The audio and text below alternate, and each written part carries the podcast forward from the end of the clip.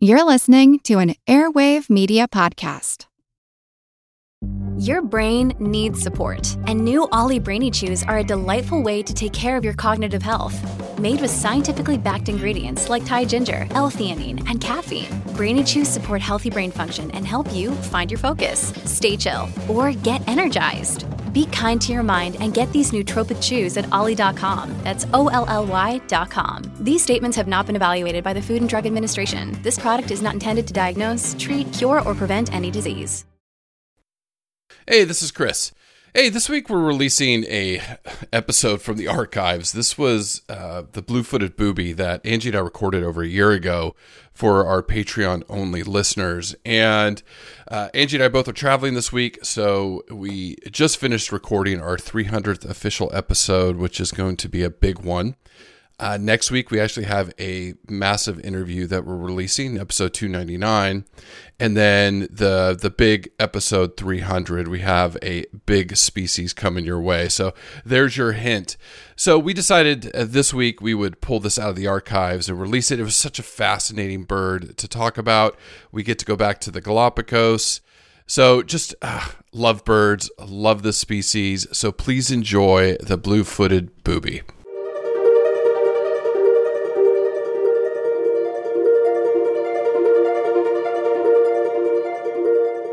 Over 7 million different animals inhabit our planet. Chris, of course, true to its name, the blue footed booby has bright blue webbed feet. I mean, blue, like turquoise. What can they teach us? And their primary food source is pretty much absent from the area. And then when it's there, it's half its size. It, it, it's breaking down. We're seeing it. We're seeing it. Many species are in crisis and need your help. Join the movement at allcreaturespod.com.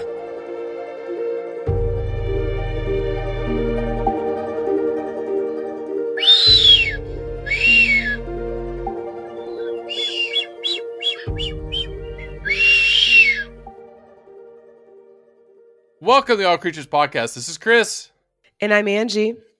That sounds like a, a, a weak whistle. I don't know. That's like a wood whistle.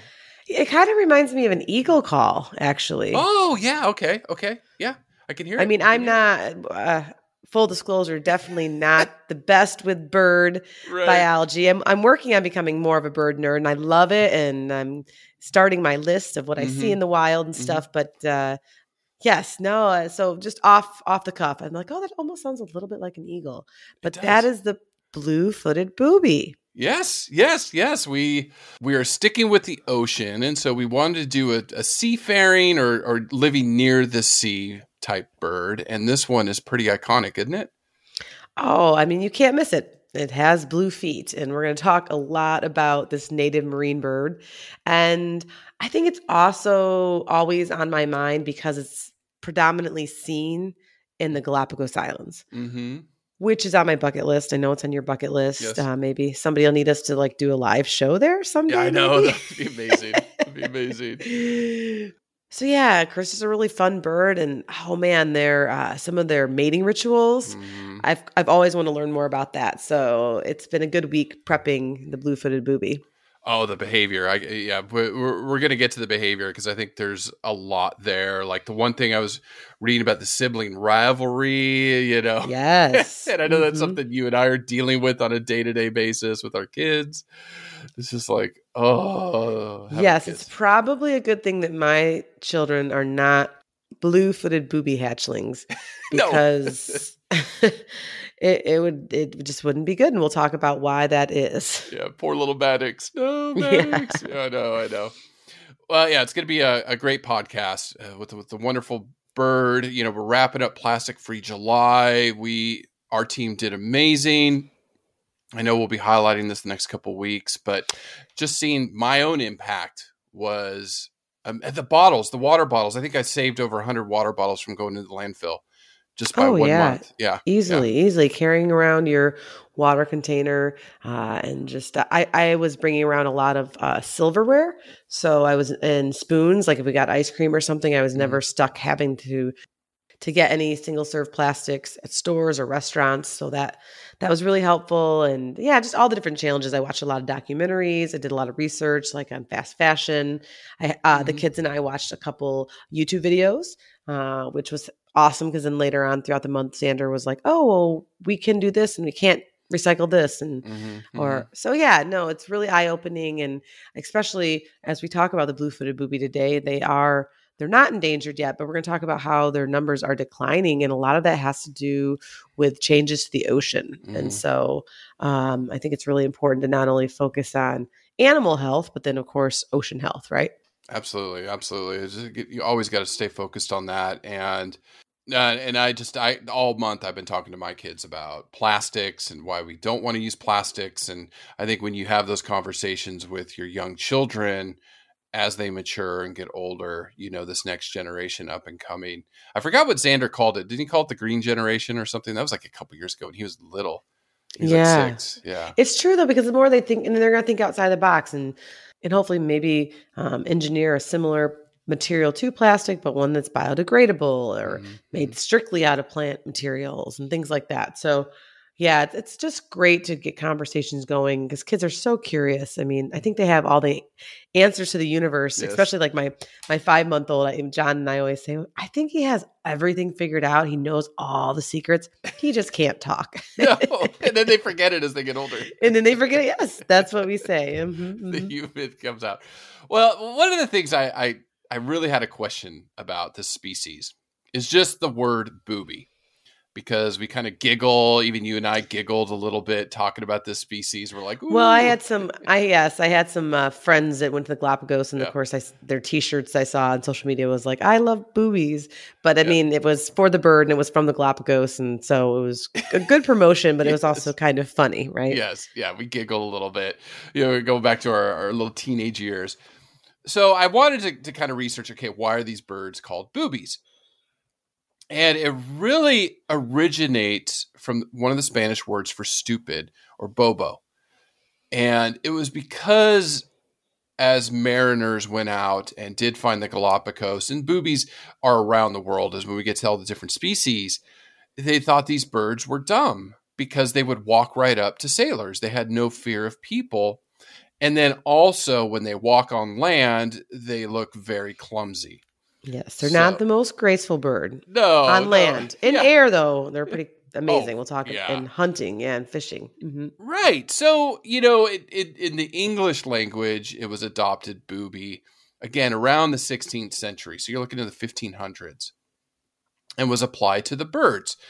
And and so you know, then things in the English language started being connotated with booby meaning dumb, right? So we call the boob tube television idiot oh, box. Yeah, I, yeah, that makes sense. I never yeah, thought of it like yeah. that. Mm-hmm, mm-hmm. The booby trap, which is a trap ah. for dummies. You fall into a booby trap.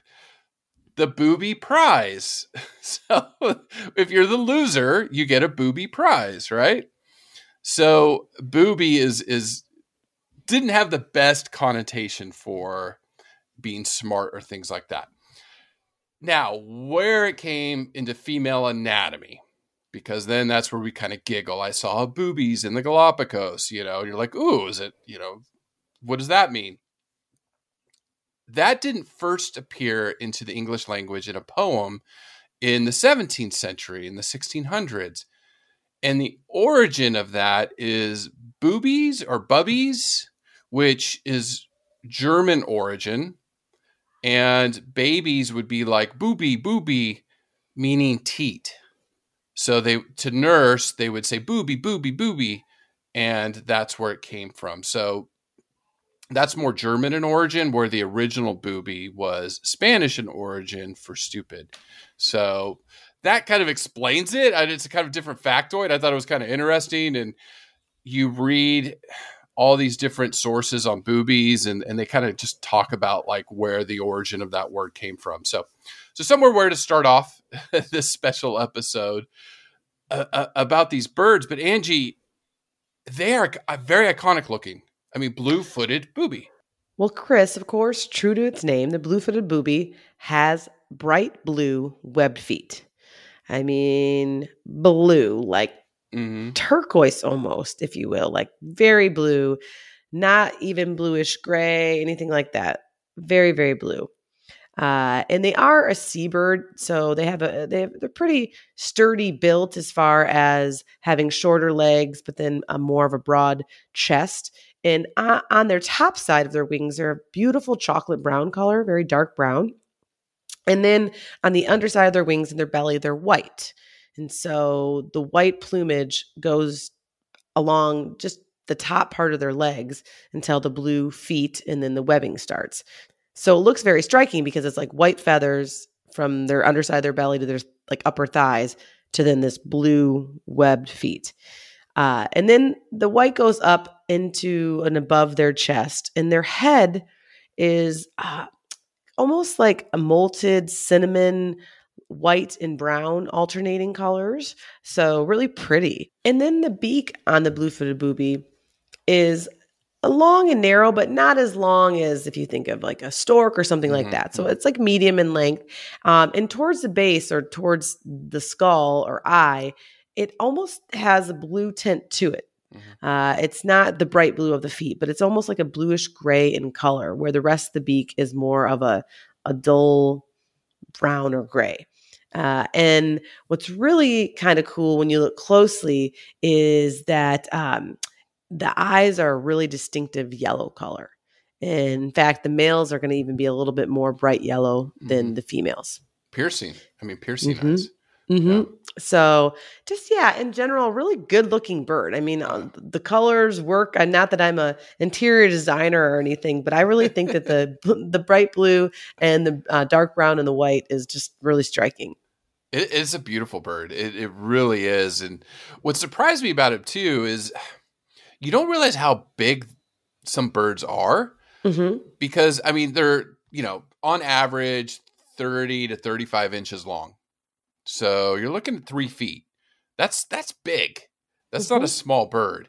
That weigh up, but only weigh three to four pounds. That's the thing with all birds that gets me is is how big they are, or long, or their wingspan.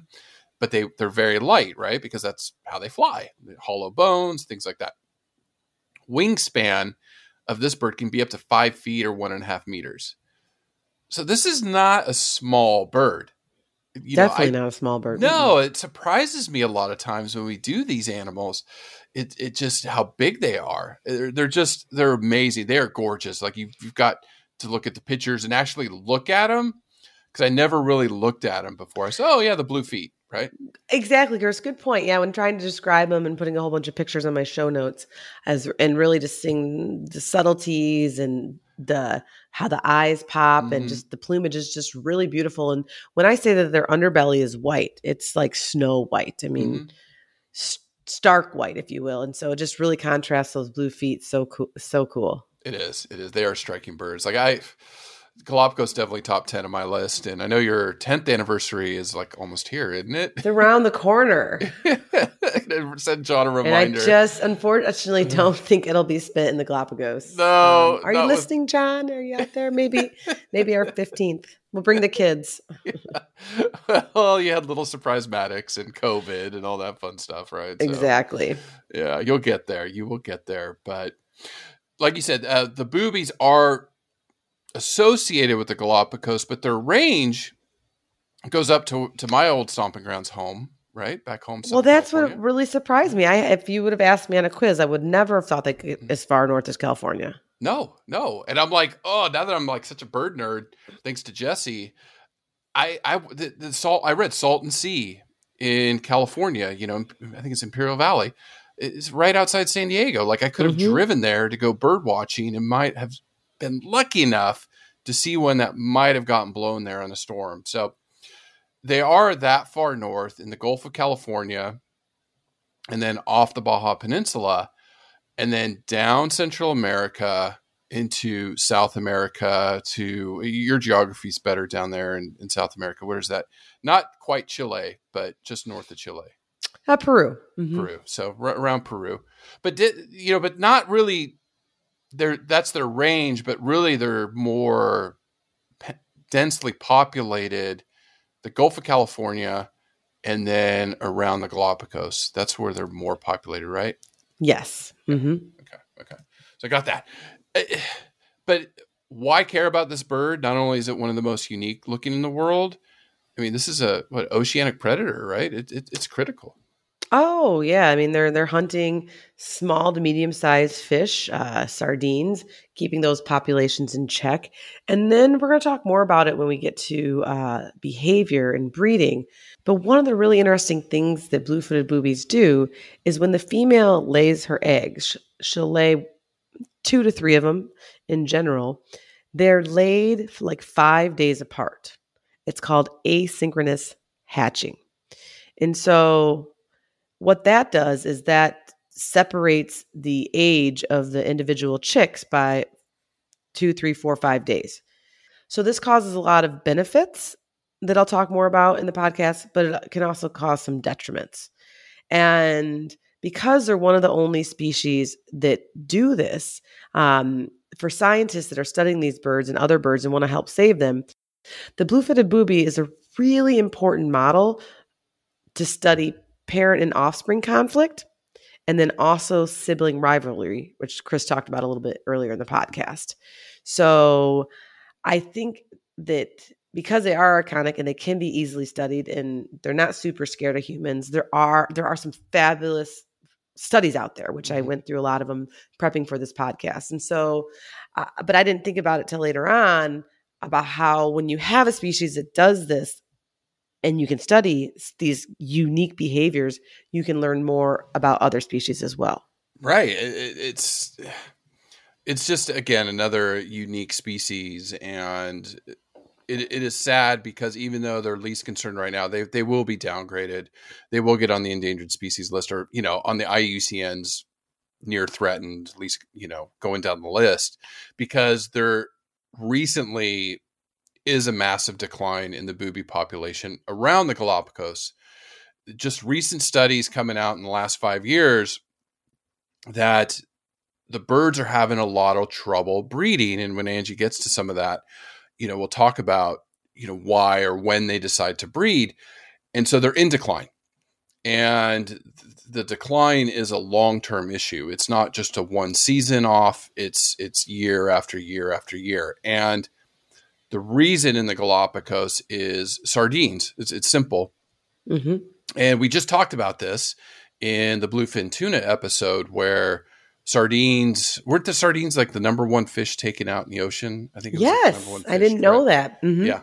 Yeah. So they are highly targeted.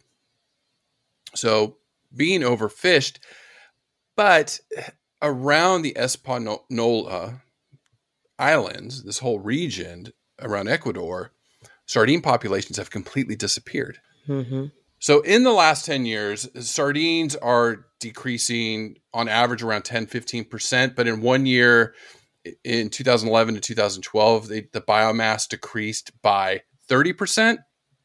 And recent reports in 2021 have sardines that they're catching are now half the size of what they normally are because the oceans are warming. So you're starting to see the breakdown of the food web of our oceans. You know, we're, we're seeing the effects of climate change in 2021. We're seeing horrific stuff up in the northern hemisphere. I'm watching it down here. I'm kind of scared for our summer here, see what happens because you're all going through massive droughts and heat waves and fires. Half of Canada's on fire, whatever it is. And now we're seeing, you know, we're taking a microscope looking at a species, and when their primary food source is pretty much absent from the area, and then when it's there, it's half its size. It it's it's breaking down. We're seeing it. We're seeing it. So, you know, the the blue-footed booby, it's not looking good. Just a recent report in the Avian Conservation and Ecology is it's directly linked to sardine availability where 30 years ago those birds were abundant now you're seeing them really really struggle uh, to breed and they're seeing really low nesting numbers and survival rates. So it, it, it it's not a pretty picture there angie it's really not. No, and there's certain studies out there that suggest too that some of the marine plastic pollution could also be uh, affecting their mortality and viability oh uh, because they dive into the water to grab fish and if there's plastic there, or if they mistake if they maybe mistake a, a shiny piece of plastic as a silvery fish or something. So yeah, we we've got we've got to keep our eye on on these birds for sure.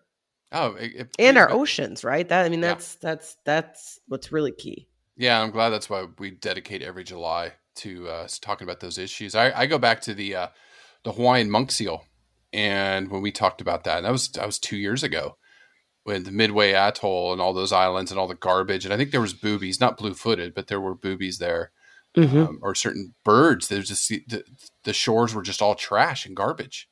It was just horrific. So. Yeah, we we're definitely going to be telling this story constantly. You know, every other month we'll, we'll we'll definitely be diving back into the ocean. Now, to to get through evolution, because again, we want to get to those behaviors.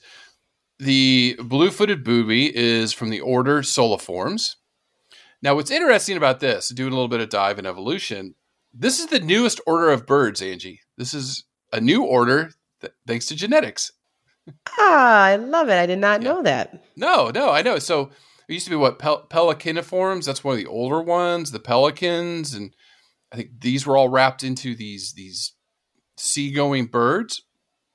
But in the late 2000s, so 2008, 2009, 2010, with genetic studies, they were able to adjust and they formed this new order. Now, this takes up about 61 species. So this is your frigate birds, your boobies, your mm-hmm. gannets, your cormorants, shags, and darters. Now, what's cool about this order, the reason I highlight it is they share a characteristic that no other bird has. So their feet are called totipalmate, which is all four of their toes are webbed. Something I didn't really pay attention to. I'm sure birders know that. Of course. Yes. of course. We're getting there, Chris, eventually, slowly but surely. All right. So, Totipalmate, this is a, a learning thing for everybody, something we haven't talked about before. All four toes webbed. Other birds with webbed feet, like your ducks, your geese, your others, the hallux, which is the hind toe or the big toe, is free. So, it's not webbed. So, next time I see a, a goose or a duck on land, I'm going to look and find that free toe and go, aha, you know, where I love it. I love yeah, it. and the boobies. Okay. Uh, continue on with classification. Uh, the family Sulidae. These are your gannets and boobies. There's 10 species. Then the genus is Sula, and these are the boobies, and there's six species. Now, you, you- obviously the six, you have the blue-footed booby, the brown booby, which is more uh, tropical waters around the world. So, for, you know, both sides of the equator, they they range all around the world. Then you have the masked booby, again very similar around the world. Then you have the red-footed booby, which is the red feet are crazy. I know. And Chris, it's embarrassing. Please, all my bird nerd friends out there, don't be mad at me. But I didn't know there was a red footed booby. Me either. Me either. Okay. All right. Well, you and I are on the same page. Uh, but that's why we do this podcast. And I'm like, wow, this deserves attention too. And they're beautiful red feet. Yes, I they're they're bright red. I, I'm like, Mhm. where did you come from? but there you are. Well, we'll talk about that when we talk about how they get their blue feet because Right. I'm still wondering how all these bright colored feet are are are made. It's just Right, fast. right. The physiology is just incredible. I know, I know, I know. But and, and how one goes blue and one goes red. Right, exactly. Yeah, which pathway, like what enzyme Mhm. shuts off or yeah, but hmm hmm we won't we won't go that far into it, I promise. All right. So that's a that's a one found around the equator around the world. Now, going back to the Galapagos region, you have the Nazca bo- booby, which again from Ecuador up into Central America, just south of the Baja Peninsula, and then the Peruvian booby, which, you know, off the coast of South America from Peru down to Chile.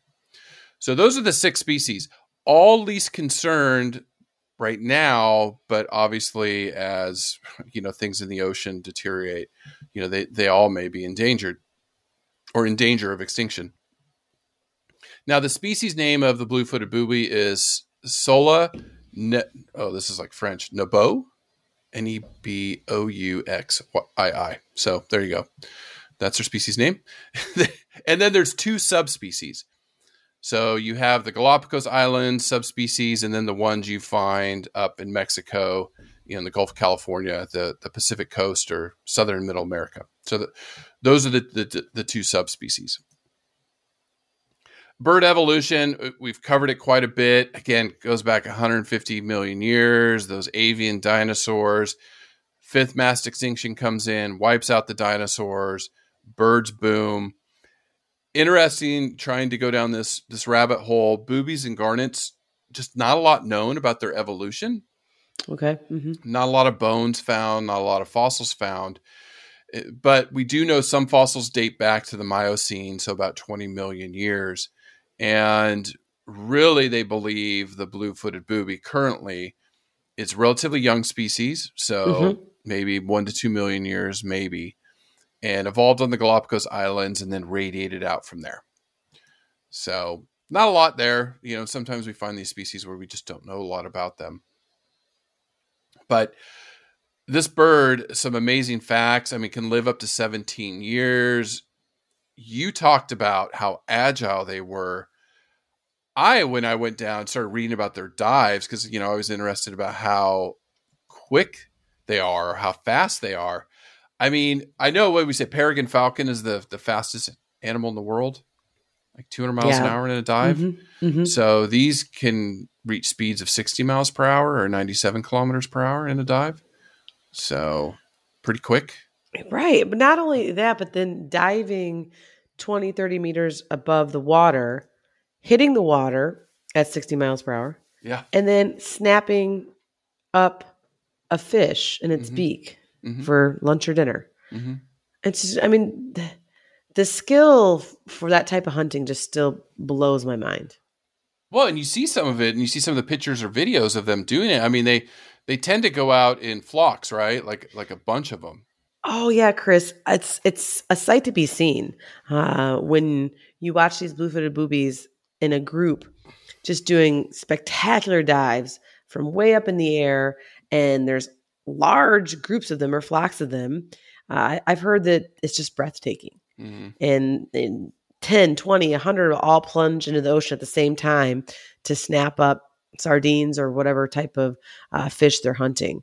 Just it's just incredible so we got to put that on our bucket list as well it, and you think about it, like you're way up high because you see a school of sardines, like that's what you're going for, or mackerel, or or some of these smaller fish, and then you know the water distorts your view, right? They're not going to be where they are, and then they just go flying down, and to be able to target and catch a fish like that, and they're very yeah. successful at it. It's yeah, it's, anchovies, really small. Yeah. I mean, just Jeez, you start thinking about it, and you're like this is where nature just astounds you. Astounds you. I mean, my husband and I have been working on our COVID cooking skills since we're home so much.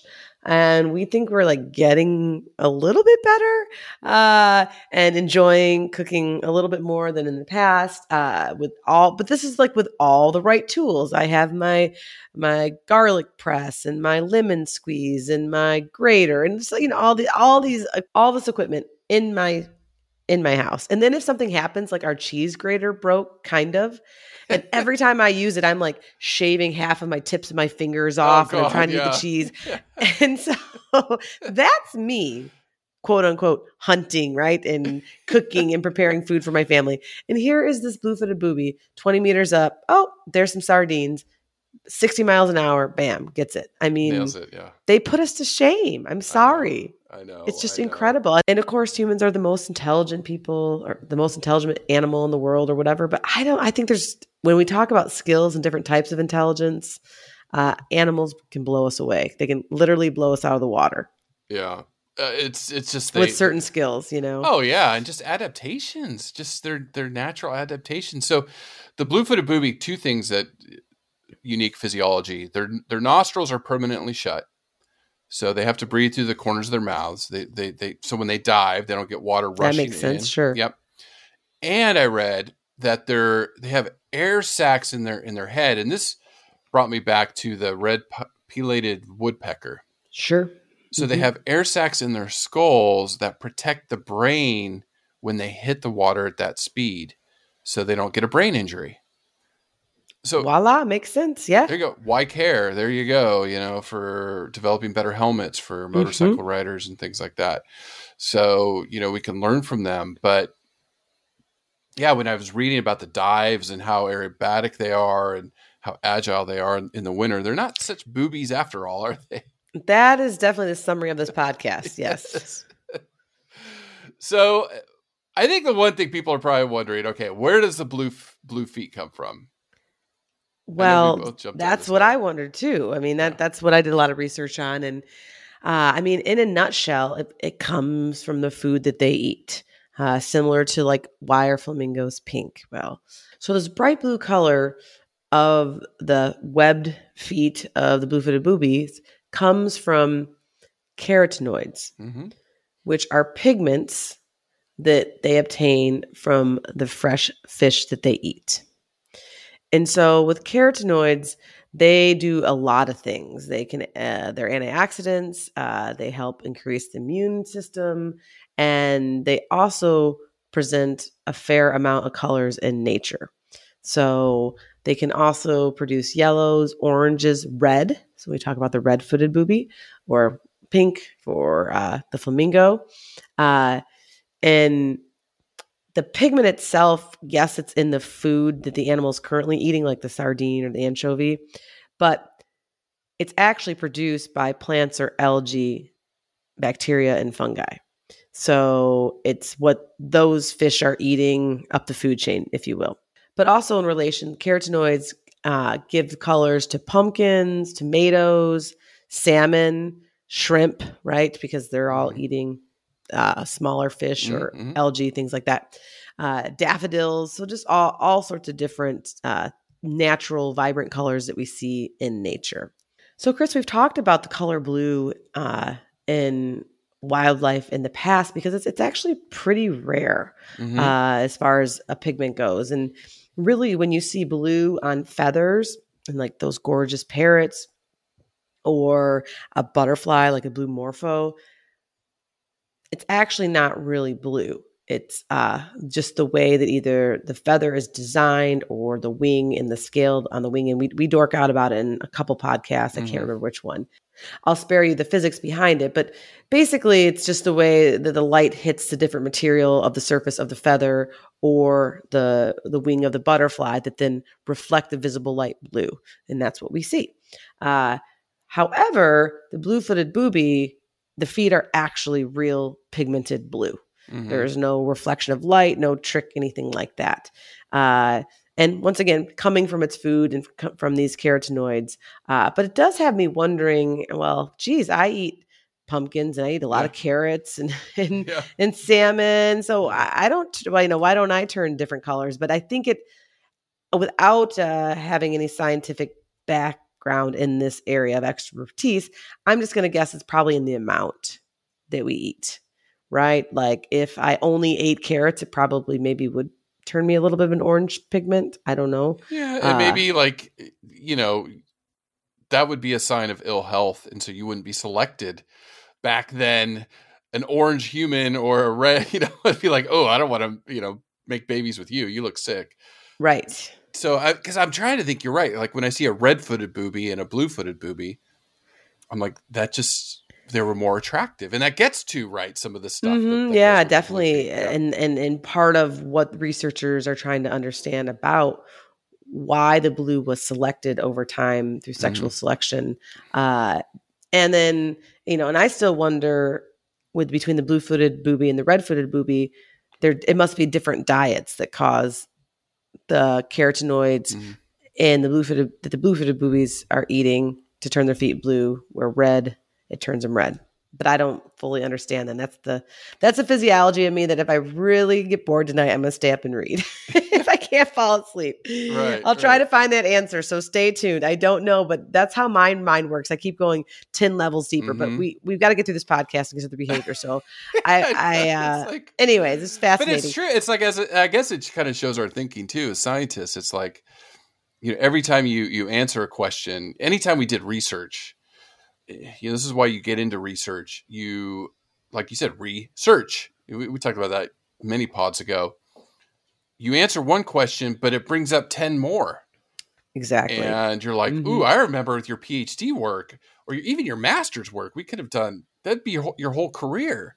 yes. know, yeah. Looking at those nutrient effects on behavior and how these foals were so much smarter and just you brought up so much amazing data and we all sat there stunned and we're like there's a whole career sitting there on answering that question right Sure. Yeah. No, curious minds want to know, right? Yeah. That's uh, Yeah. for sure. So, but what researchers do know is that this blue color of their feet, of the booby's feet, Mhm.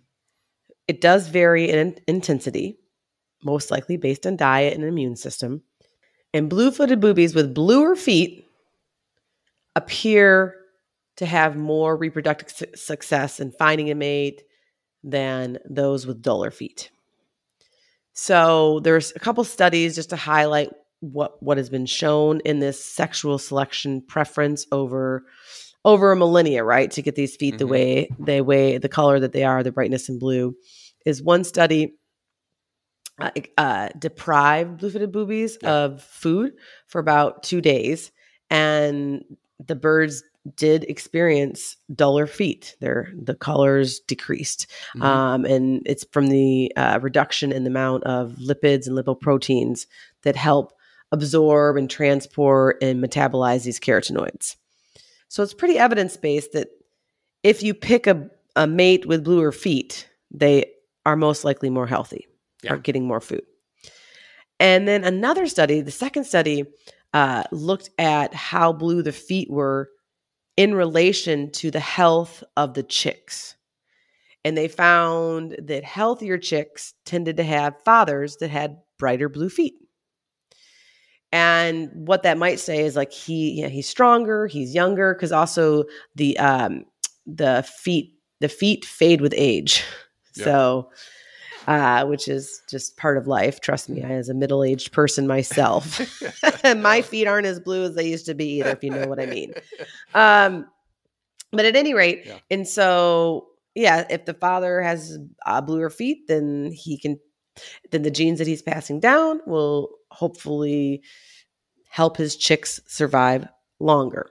And then, Chris, in the last study uh, that I want to mention, it's really interesting. Uh, it kind of highlights the fact that females do tend to want to breed with younger, more fertile, more healthy males that have these brighter blue feet uh, because, well, most likely because they can provide better. And so they did this cool uh, cross fostering study uh, where they basically swapped out uh, the chicks and they found that chicks that were raised by foster fathers with brighter feet grew faster and were healthier than chicks that were raised by these foster males that had duller feet. And so the females have intuition and must know that.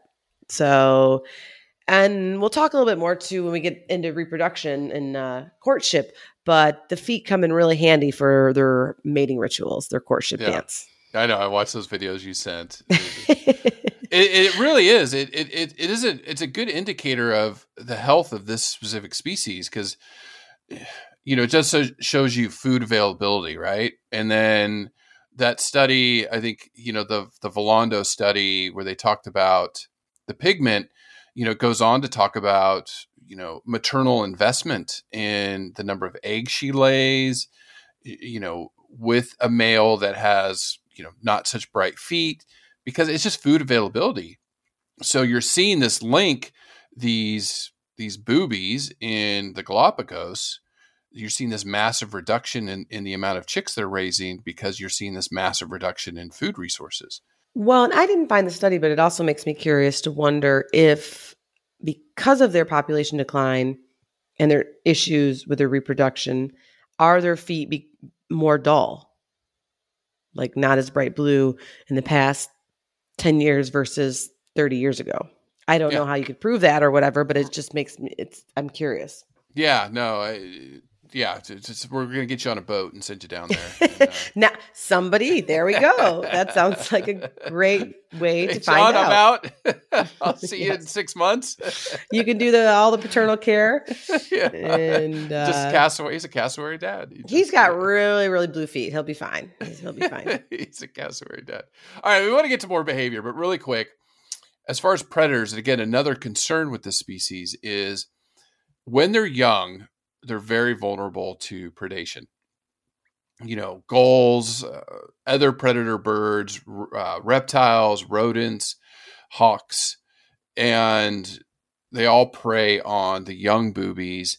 Also, about half the eggs are eaten by predators within five days after being laid. So it, it- there's a lot going against them right now. And so that is why, you know, we really got to keep an eye on this species and, and, and see where they are in the next few years. As adults, almost no predators. You know, maybe a shark would grab one every now and then. I don't know. But there's no natural predators out there that, that are really going after them. But Angie, the, there's a, a whole library of behaviors with the species. It's something like birds are fun. Birds are so fun. It makes me. I'm like, oh, we should just do like a bird podcast, like a whole know, nother I one. know, I know. Uh, it's just amazing. Yeah. Well, with blue-footed boobies, they when they are hunting for food, they'll feed either by themselves or in these large communal groups, these large flocks that we talked about that are just a sight to be seen. So if any of our listeners have that video of blue-footed boobies doing these communal dives into sardine or anchovy waters, please, please let us know. Uh, but in the same instance, they also nest in colonies uh, with lots of other birds. That's where the Galapagos Islands is such a, a target on my bucket list because you could see tons of them if it's nesting season. But they are also not super gregarious, where they do like to have their nest in their own area and not super close to all the other birds. So they can they they are a social bird, but not necessarily social for survival, if you will. And we opened the podcast with the blue-footed booby like whistle call. Uh, so they're not an extremely vocal bird uh, like some of the other ones we've covered, but uh, they they do make these braying sounds or whistle sounds. Uh, sometimes like a crackling, quacking sound, grunts. Uh, some calm shouts. So they they vocalize to communicate depending on what they need.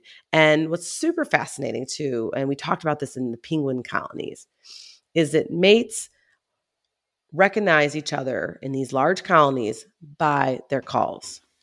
We did- So- with that, we go back to penguins. It's How do they do that? It's like to me and you, it sounds like a crazy loud chorus of just noise. Yeah. Right. Well, it's like you you listen to a chorus. You, you can't. I guess you could pick out individual voices, maybe, but If they're doing a solo, I'm like, oh Yeah.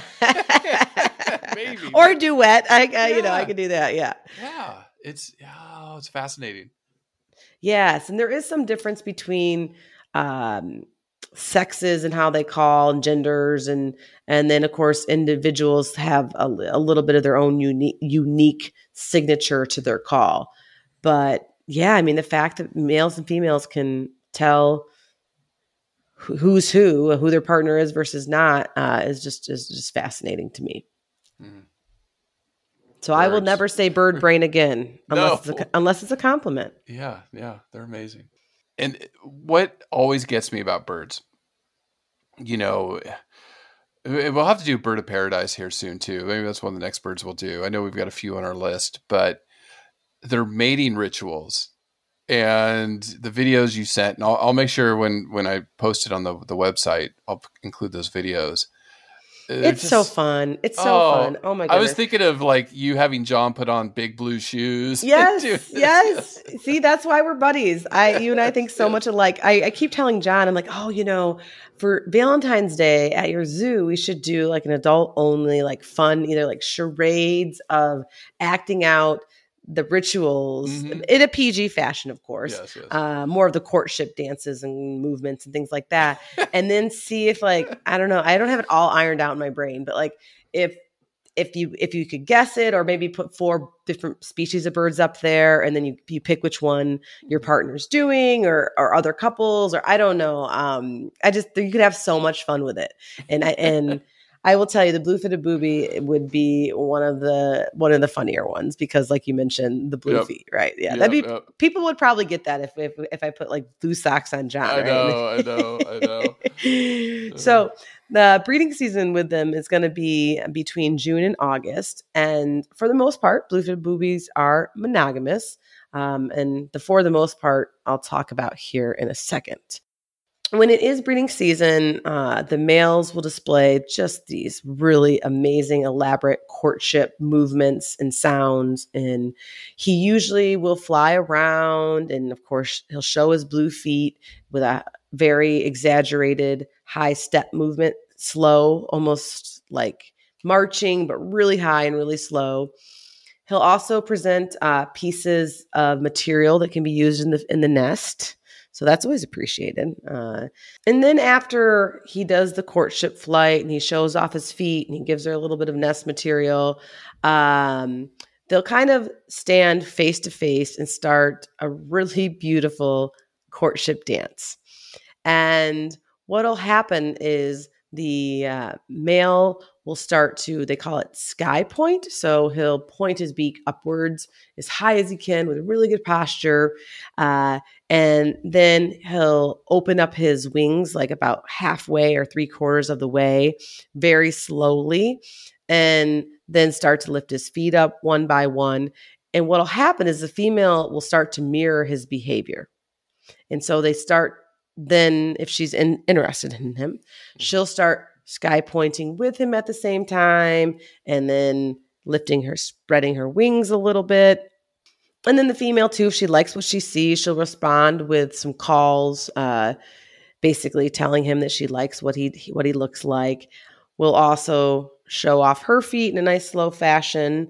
And yeah they these these slow front kicks and sky pointing uh, wing flapping will go on for a while and they'll actually continue their courtship displayed even after they pair up and start building a nest. And Chris, what I also learned is that the blue-footed booby puts its nest on the ground. So it lays its eggs in a shallow depression um, where uh, it will defecate on the nest and basically the eggs will be kind of surrounded in these walls of dried uh, feces or excrement. And the female will incubate the eggs for about 41 days. And like i mentioned before the eggs are actually laid days apart. And so she'll lay anywhere from two to three eggs at least historically speaking uh, and they're going to be about five days apart. So when the first egg is laid, it's immediately she sits on it and incubates it, and so on and so forth. But what that does is that results in the chicks hatching at different times, this asynchronous hatching. And I mentioned earlier that it, it does serve some benefits. So, as I know very well, by spacing out my children, it lowers the demand on resources because I have one eating me out of house and home right now, and one that like will barely eat anything. yeah, I know. Too. not like a French fry or a cheese stick, right? Yeah. Um, and then of course I have a baby that I'm providing all the food for, uh, for the most part. So it's it's really interesting. So that can help resources, which thus can help the the survival of the chicks. And then the other benefit of different sized chicks in the nest is that if one does get like picked off by predator, um, there's two other ones that are different sizes. So maybe the predator only takes the small one. And so there may be some benefit to that as well. It's kind of a sad one, but uh, now the detriments of this asynchronous hatching is that there are very obvious different sizes of the chicks in the nest. And therefore, the smallest or the youngest one, however you look at it, uh, can tend to basically either be picked on by the parents or the siblings. And it's been reported that blue footed boobies will practice what's called facultative siblicide I know. when there's not enough food around. I know. And I had to look that up to make sure that I knew exactly what it was talking about. But um, it basically means that uh, the sibling, the older sibling, will kill, if not quickly, slowly over days, uh, the younger, smaller sibling. Mm-hmm. And so the facultative basically means it may this may or may not happen. Where there's other species out there uh, that participate in what's known as obligate siblicide, where this almost always a sibling Mhm. almost always ends up being killed. Uh, but so blue-footed boobies are just facultative. It only depends on food shortages.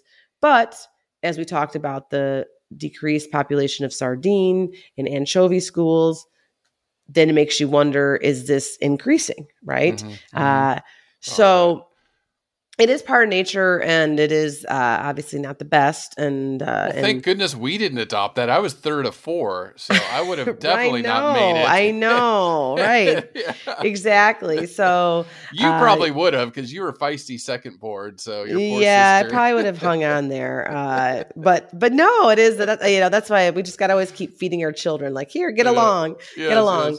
Uh, so no, but it, it is it is it is interesting, and like I mentioned earlier in the podcast about uh, about this asynchronous hatching is because they are such a well studied and documented bird compared to other species. They can we can learn a lot from them and trying to understand the pros and the cons and Mhm. how to help conserve them when they are if they are low in food and how what is the frequency of this and how is Right. this influencing their overall numbers right and their generation intervals. So yeah chris it's just like an interesting twist on the blue-footed booby chicks. But the mom overall is a very good mom. Uh, when the eggs start to hatch the female will support them on top of her feet and the young will actually remain on her feet for an entire month. So i mean I, I I would not want my children on my feet for a month. So No, and- no, no, no, no. uh, the blue-footed booby is a good mom for that. And of course, both parents will feed the chicks, right? And that's where the dad's role and his color of feet may come into play about his fitness and his overall um, health. And so they, they feed the they feed the young by regurgitating fish, um, and then the chicks will pick it off their bills. And these chicks grow fast and they're always hungry, and so they need to be fed continuously. And typically, the largest chick is given the most food and the parents will do some of that favoring trying to maximize their Success. offspring's chance right Yeah, yeah, it's, yeah. it's it's nature right Yeah. now a quick little side tangent because i know i mentioned that blue-footed boobies are monogamous dot dot dot mostly Mostly, yes. well sometimes when the partner is away collecting food or nest material yeah. or whatever it is Uh-huh, uh-huh. the partner at home, stuck at home, will play.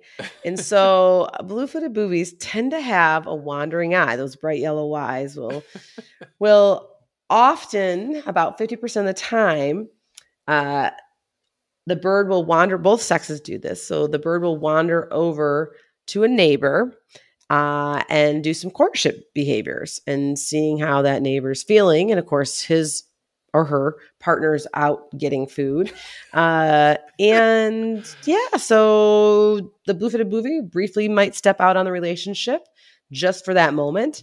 However, the studies have shown that they always return back to their partner in the nest and their offspring like nothing ever happened. And they said that sometimes the one, the uh, not the cheater, but the the one, the one being cheated on, will even kind of see some of this and Yeah. just basically ignores it. yeah. And so I, it was put really, really cute that basically the instinct to raise a family together It's was strong. stronger than Yeah. any infidelity to the relationship. Yes, okay. So Well, Very yeah, genetic interesting. diversity again, genetic diversity. You know, Yeah. making sure you know, those feet are bright blue. How do you not get a wandering eye? Because even the females I read, their feet are bright blue. Man, that's just it's tempting. You know, those those so blue. So if you so, I think the lesson of the story is wear bright blue shoes out. I think so. Yeah. And yeah, I think that's a good take home go get a message. But now the females will start breeding when they're anywhere from one to six years old. Um, with the male, it takes a little bit more time to become uh, sexually mature, anywhere between two and six years old, depending on their size and how bright blue their feet are and things like that. Uh, they won't go too far from where they're born, Um, so that means that the young the young birds don't move a lot from their natal nest area um, where they're born, and and some researchers think that the benefits to staying close to their natal region and not dispersing too far away is that their parents potentially are around in their nest sites. And so that if they survived in this nesting area because their parents built nests there, that means that there's probably not a ton of predators or disease or things like that. So it's theoretically increasing their chance of survival and their offspring survival by staying in that same natal nesting site. It's just, ah, it's just, I got to get to the Galapagos. You got to get to the Galapagos to see these animals, and it's just, again, it's like I, I, I do. Like last weekend, I was out birding with Jesse and his partner Isabella, and we went to the sanctuary because it's just I haven't been in a couple months, and I feel very fortunate to be in a very unique biome in New Zealand and see some very unique species. Again, the Galapagos, like get to New Zealand or get to the Galapagos, see some of these very unique birds. Birds are amazing. So I, fun. We have so much to learn from them, uh, from their physiology. Like I think I once, unfortunately, sorry listeners, asked more questions about mm-hmm, their feet mm-hmm. being blue and physiologically mm-hmm. speaking why that is, and I answered them and and and try to answer some of their behavior. But man, it's just I just always learn so much when we cover a bird species. It's so fun. They, oh, there's tens of thousands of them. So uh, 10,000, over 10,000 species. So we just, yeah, I mean, things like the cuckoo bird, you know, that, that, that lay the egg in the nest or something and they kick out all the other eggs. I, there's just so many birds we've got to cover. So maybe we'll come up with a bird month. I, I, don't, I think we proposed that before, but conservation wise, again, we've, we've all least concern, all the boobies, but they are in decline.